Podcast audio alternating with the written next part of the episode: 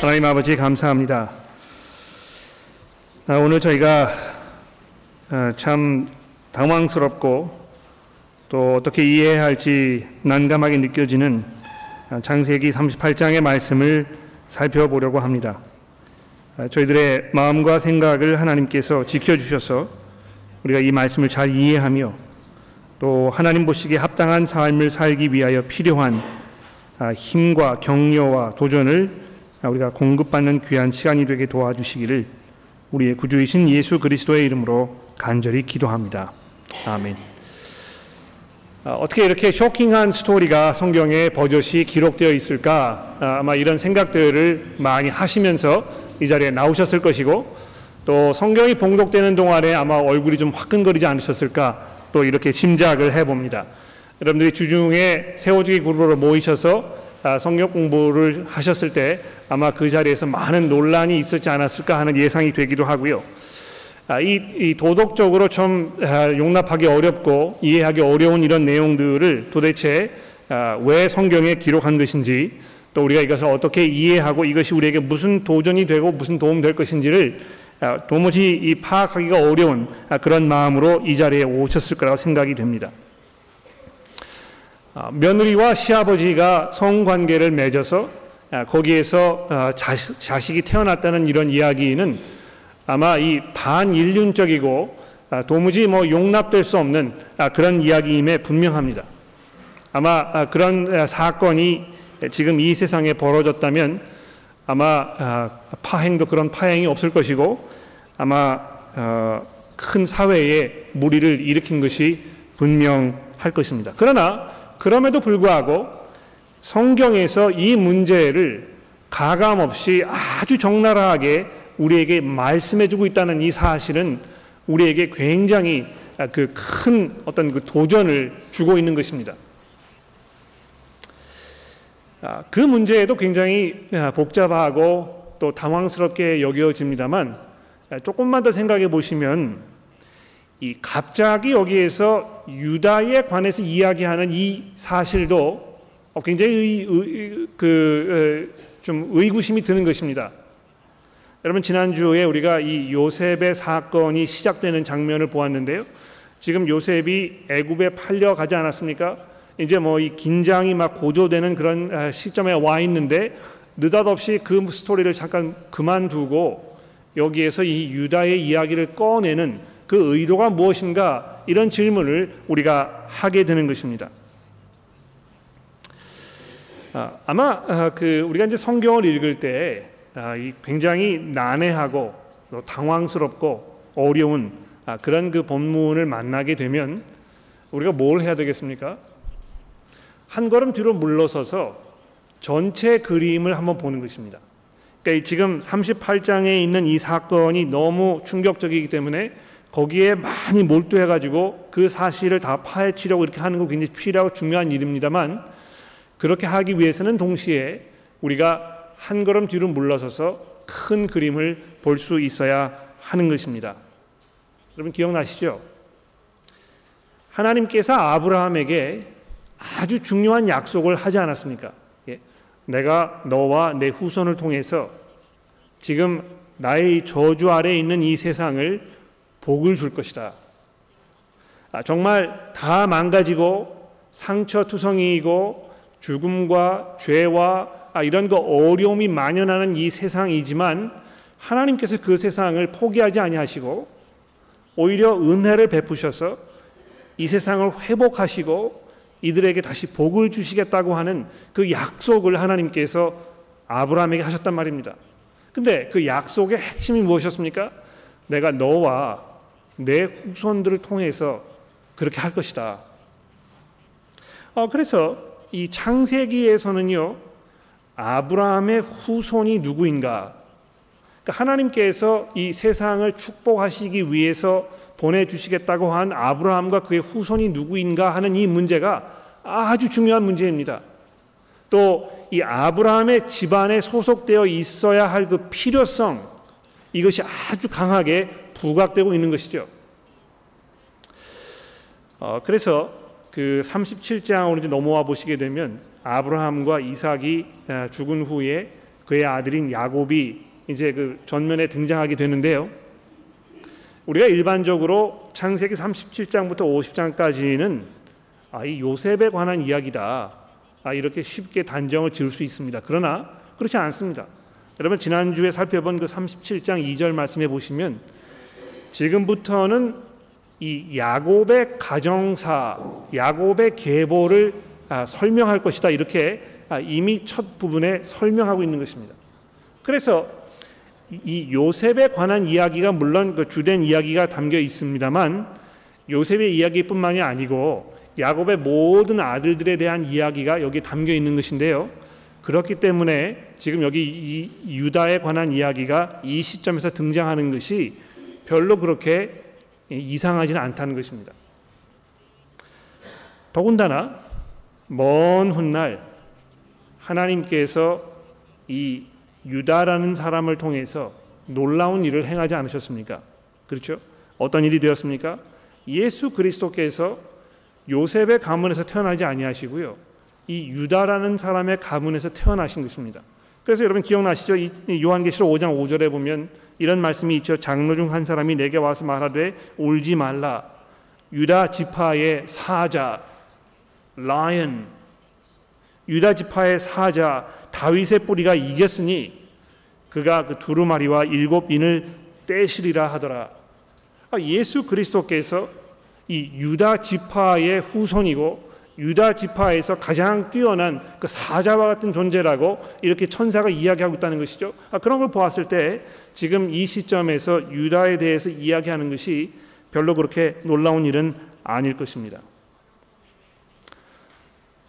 그런데 38장의 내용을 살펴보시면 이 유다라는 사람이 참 가관이지 않습니까? 그렇죠?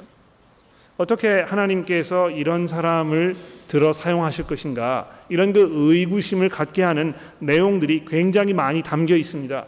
여러분 그 성경을 읽으실 때 그거 빨리 이렇게 그 픽업을 하셨는지 모르겠는데요. 거기 보시면 그 후에 유다가 자기 형제들로부터 떠나 내려가서 이렇게 되어 있습니다. 그렇죠?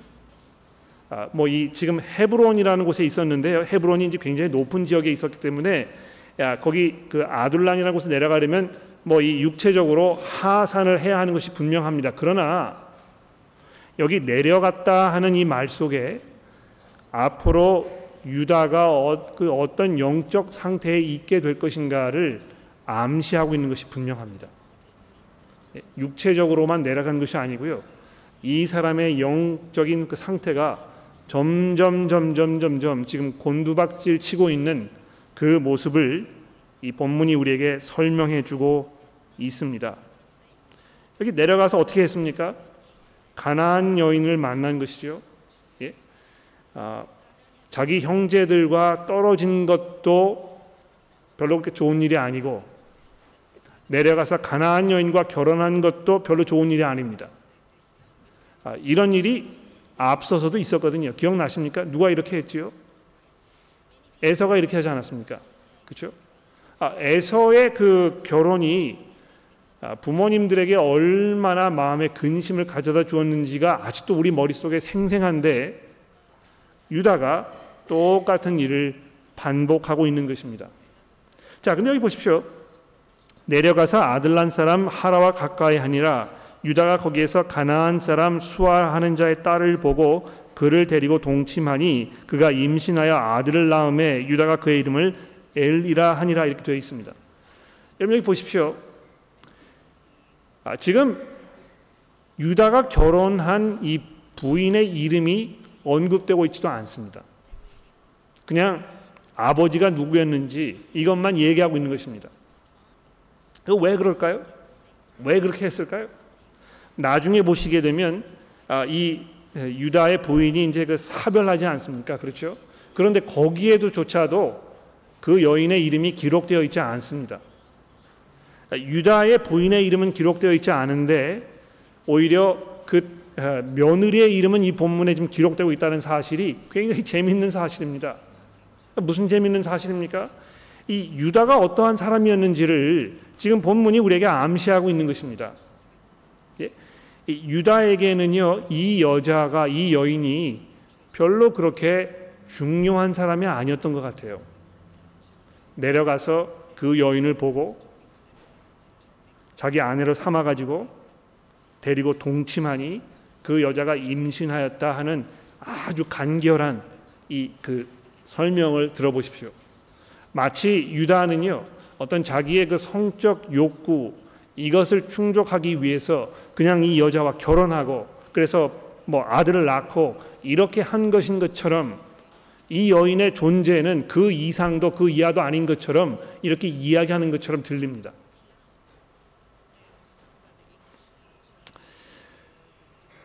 어, 자기 아버지의 집에서 떠나서 이방 사람들이 사는 곳에 가고 거기에서 어떤 여인과 결혼했는데 그 여인 잘 돌보지도 않고 거기에서 아들들이 태어났는데 그 아들들조차도 형편없는 이런 모습을 보면 유다의 영적 상태가 어땠는지에 대해서 우리가 좀 이해를 할 수 있게 되는 것입니다. 아, 그것뿐만이 아닙니다. 그 다음에 보십시오. 6절 말씀해 보시면 유다가 장자 엘을 위하여 아내를 데려오니 그의 이름은 다말이더라. 유다의 장자 엘이 여호와 보시기에 악함으로 여호와께서 그를 죽이신지라. 유다가 원한에게 이르되 내 형수에게로 들어가서 아, 남편의 아우된 본분을 행하여 내 형을 위하여 씨가 있게 하라. 오나니 그 씨가 자기 것이 되지 않을 줄 알므로 형수에게 들어갔을 때에 그 형에게 씨를 주지 아니하려고 땅에 설정함에 그 일이 여호와 보시기에 악함으로 여호와께서 그도 죽이시니 여러분이 보시면 유다가요 자기 아들들을 어떻게 관수했는지에 대해서 좀 설명하고 있습니다.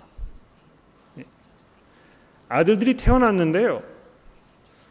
하나님을 두려워하지 않고 하나님 보셨을 때 그의 행동이 악했다는 것입니다. 그래서 여호와께서 어떻게 하셨습니까? 그를 죽이신 것입니다.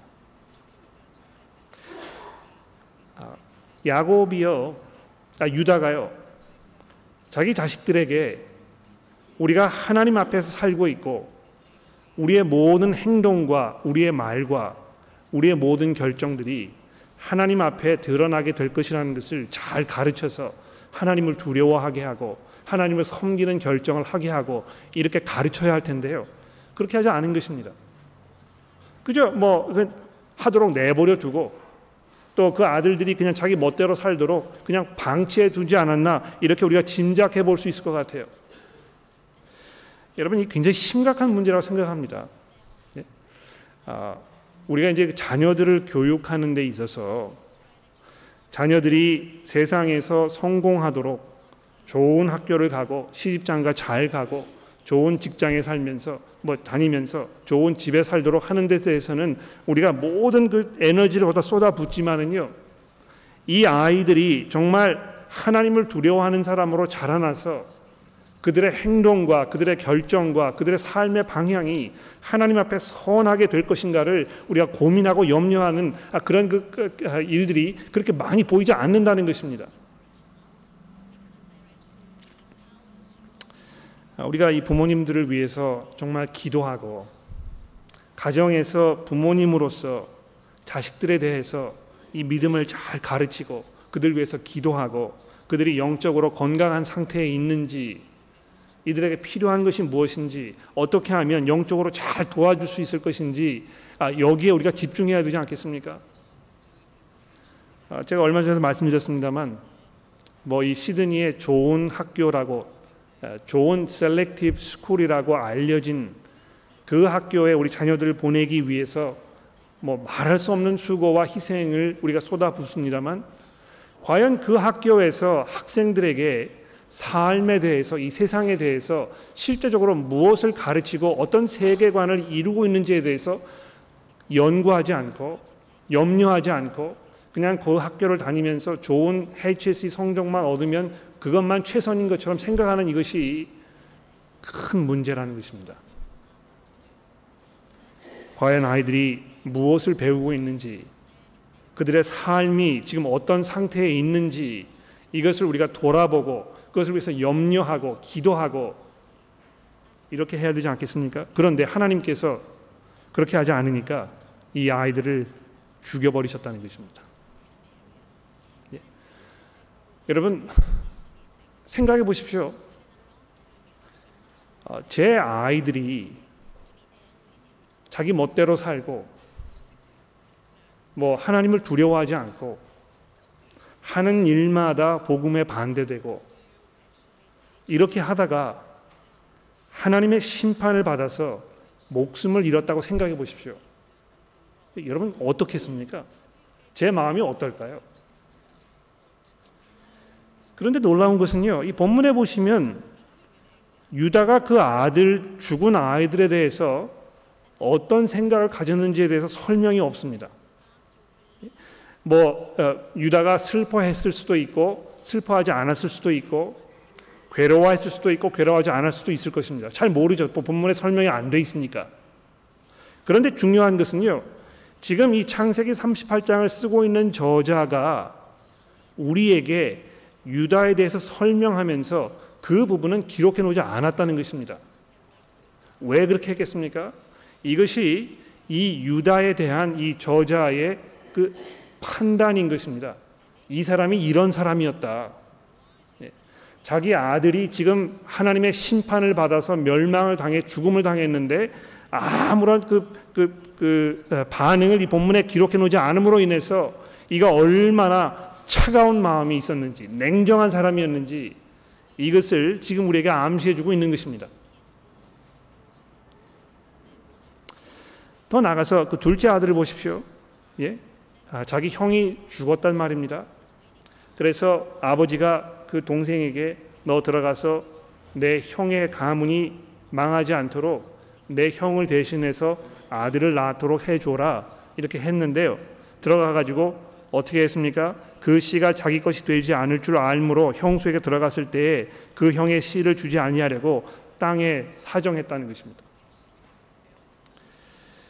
어, 여러분 그 아, 한국 사회에도 보면 아, 그 형님께서 조카를 자기 양아들로 삼는 경우가 종종 있었던 것 같아요. 제가 뭐 인터넷에 검색을 해보니까 그 호적 등본을 나중에 바꾸려고 하는 뭐 이런 사람들의 사례들이 이제 많이 떴는데요. 그 왜 그렇게 했겠습니까?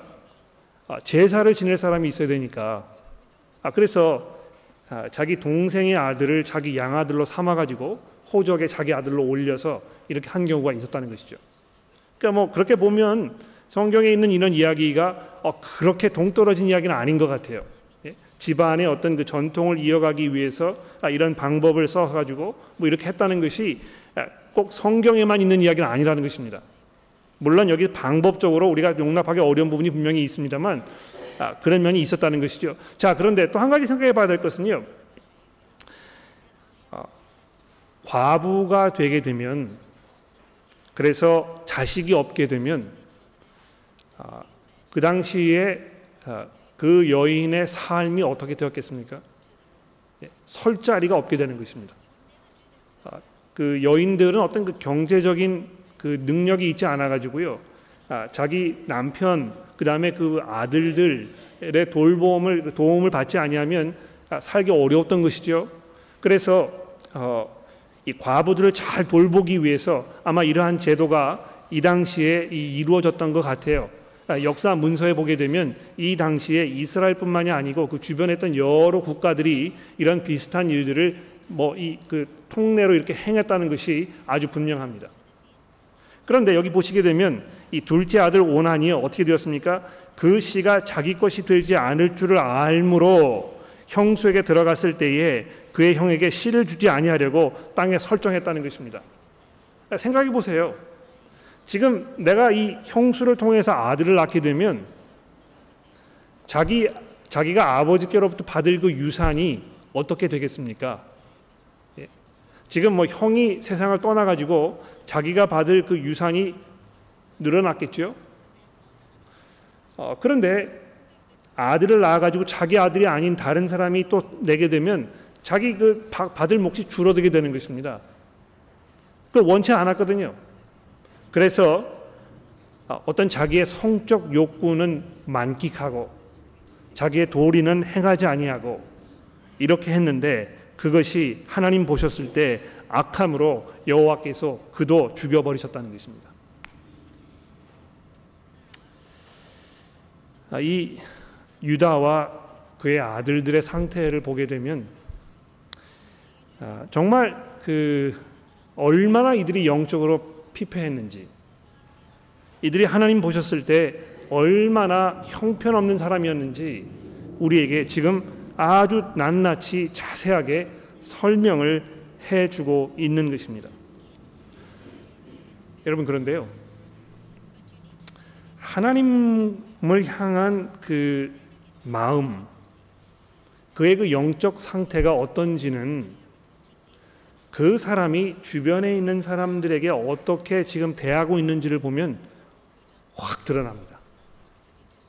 예, 믿음이 아무리 좋다고 하고 교회 생활을 열심히 한다고 하고 뭐 교회에서 중요한 역할을 맡는다고 하고 이렇지만 그 사람이 가정에서 또 직장에서 일상생활에서 다른 주변에 있는 사람들을 어떻게 대하는지를 우리가 보게 되면 그 사람의 영적 상태가 어떤지를 우리가 분명하게 알 수 있게 된다는 것입니다.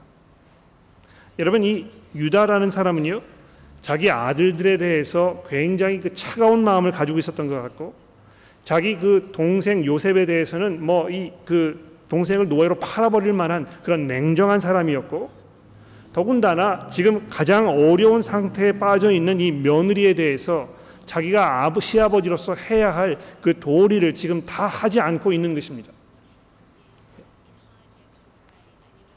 또 보십시오. 아내가 죽었는데요. 어떻게 했습니까? 뭐 슬퍼했다는 이야기가 자세하게 기록되어 있지 않습니다. 그저 어, 아내가 죽었을 때에 위로가 아, 유다가 위로를 받은 후에 12절인데요. 받은 후에 그의 친구 아들람 사람 히라와 함께 뒷나라 올라가서 거기 양통능 자기에 이르렀더니 마침 거기에 있는 어떤 여인과 자기의 어떤 그 성적 욕구를 금방 해결해 버리고 마는 이런 사람이었다는 것인데요. 이것을 보게 되면 이 사람이 지금 주변에서 사람들을 어떻게 대했는지 아주 분명하게 드러납니다. 여러분 이 영성이라는 것이 무엇입니까? 예, 경건하게 산다는 것이 무엇입니까? 하나님을 두려워한다는 것이 무엇입니까? 하나님, 제가 하나님 사랑합니다. 하나님을 두려워합니다. 내가 하나님을 믿습니다. 하나님께서 나를 축복해 주실 것을 내가 의지하며 내 어려운 일들을 다 헤쳐나갈 것입니다. 물론 그런 면이 영성의 중요한 부분일 것입니다. 그러나 예수께서 뭐라고 말씀하셨습니까? 내가 너희에게 새 계명을 주노라. 너희가 서로 사랑하라. 내가 너희를 사랑한 것 같이 너희도 나를 서로 사랑하라.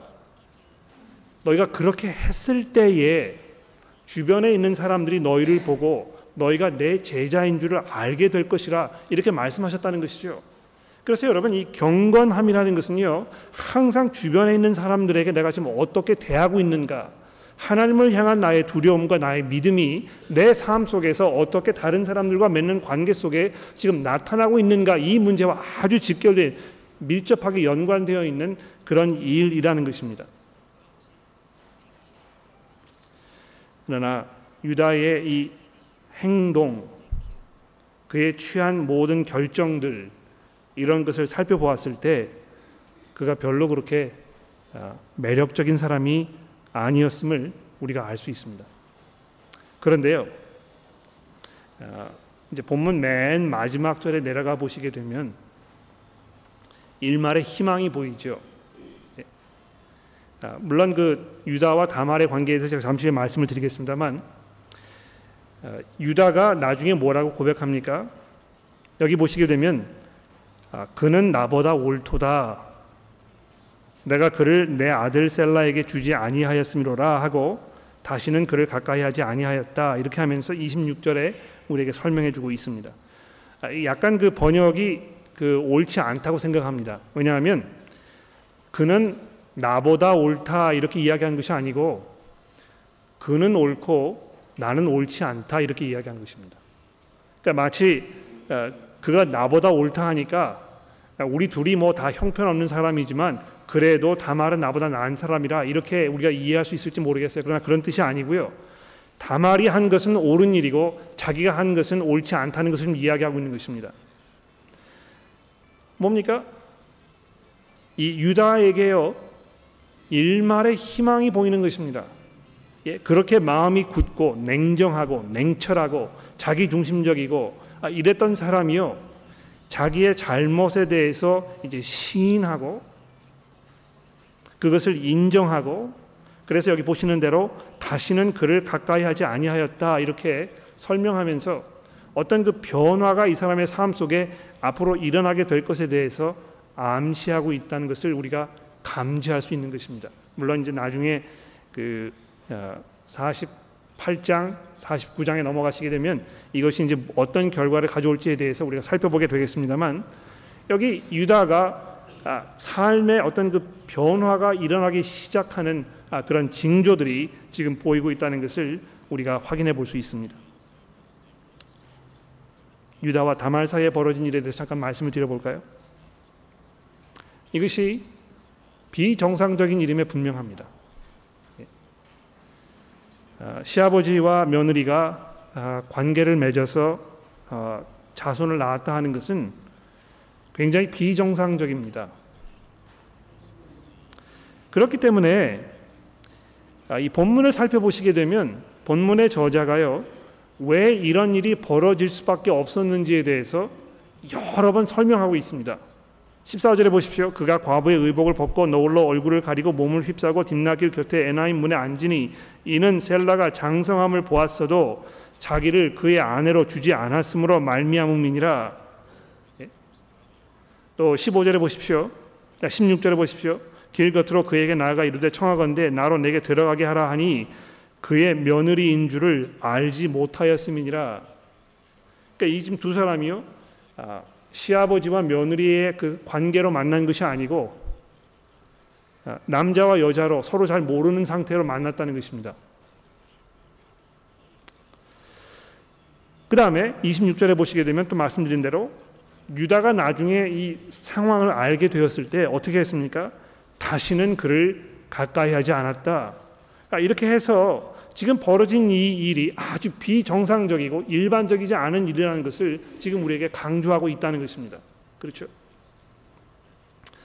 자, 그러면 다말은 왜 의로운 행동을 한 것입니까? 어떤 면에서 이 다말의 행위, 가 정당화될 수 있는 것일까요? 이 문제를 생각해 봅시다.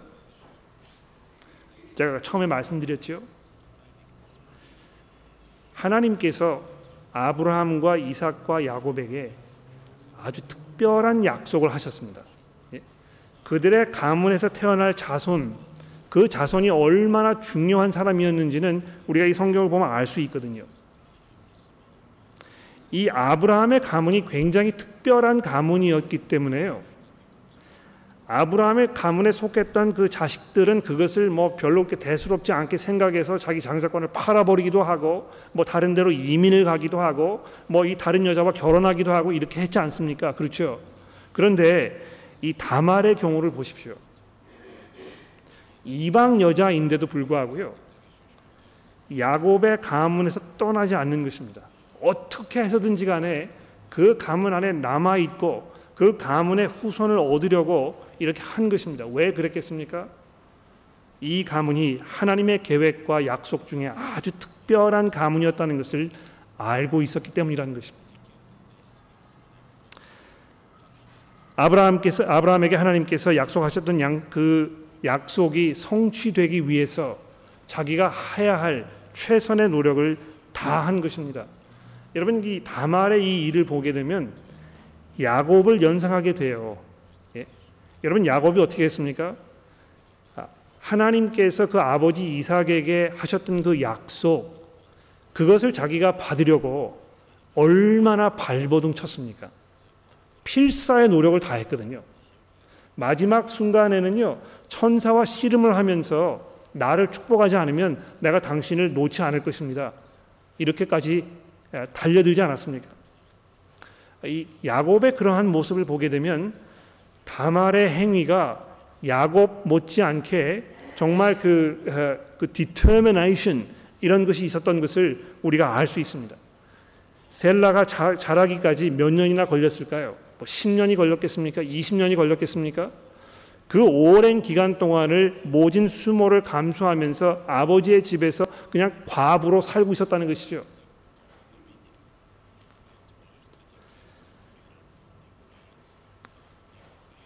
다말이 한 행동이 어, 뭐 그렇게 어, 정상적인 일이 아니었다는 것이 분명합니다만 다말에게는요 야곱의 아들들에게서 찾아볼 수 없었던 놀라운 믿음 한 가지가 있었습니다. 하나님의 약속을 믿은 것입니다. 아, 이 다말의 사건은요 나중에 아, 그 루치라는 여자의 일과 굉장히 비슷한 면들이 많이 있습니다. 여러분 루시 어떻게 했습니까? 자기가 지금 남편과 사별하게 되었을 때 시어머니가 자기에게 너 이제 내 조국으로 돌아가라 이렇게 했을 때 그가 뭐라고 얘기했죠? 아닙니다. 시어머니의 하나님이 내 하나님이시고 시어머니의 민족들이 내 민족입니다. 내가 여기서 떠나지 않을 것입니다. 왜 그렇게 했겠습니까? 하나님의 약속이 이들과 함께하고 있었다는 것을 알고 있었기 때문에 거기에서 벗어나지 않으려고 한 것입니다. 우리가 살면서 결정을 내릴 때요. 점점 점점 의도적으로 의도하지 않은 방법으로 하나님의 약속과 멀어지는 자기를 자신을 거기로부터 멀게 하는 이런 선택들을 우리가 끊임없이 하게 되 면 어느 시점에선가는요 돌이킬 수 없는 지점에 이를 수밖에 없습니다. 예? 그것이 뭐 믿지 않는 사람과 결혼을 한 것이든 또 좀 더 수입을 올리기 위해서 뭐 어, 어, 교회 생활을 등한시할 수밖에 없는 그런 그 선택을 내린 것이든 이게 무엇이든지 간에요. 점점 점점 이게 쌓이고 쌓이고 쌓여가 가지고 더 이상 돌이킬 수 없는 지점에 이를 수밖에 없게 된다는 것입니다. 그런데 다말은요 아, 그렇게 하지 않은 것입니다. 어떻게 해서든지 간에 하나님께서 아브라함에게 이삭에게 야곱에게 하셨던 그 약속을 의지하면서 그 안에 남아 있었던 것이 분명한 것입니다.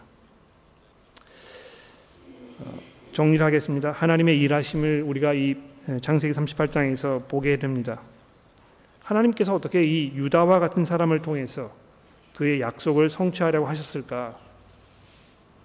정말 이렇게 형편없고 창피하고 죄가 가득한 이 사람 그런데 놀라운 것은 그 유다가 창피스러운 자기 며느리와의 관계를 통해서 얻은 그 아들이 나중에 다윗 왕의 조상이 되었고요. 더 먼 훗날 그를 통해서 예수 그리스도께서 이 땅에 태어나시게 되었다는 것입니다.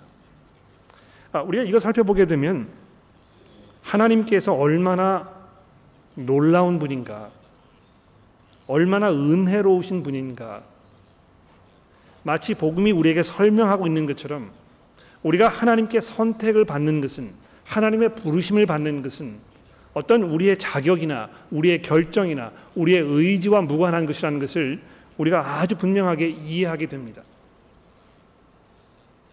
이것이 우리로 하여금 얼마나 겸손하게 만드는지 모릅니다.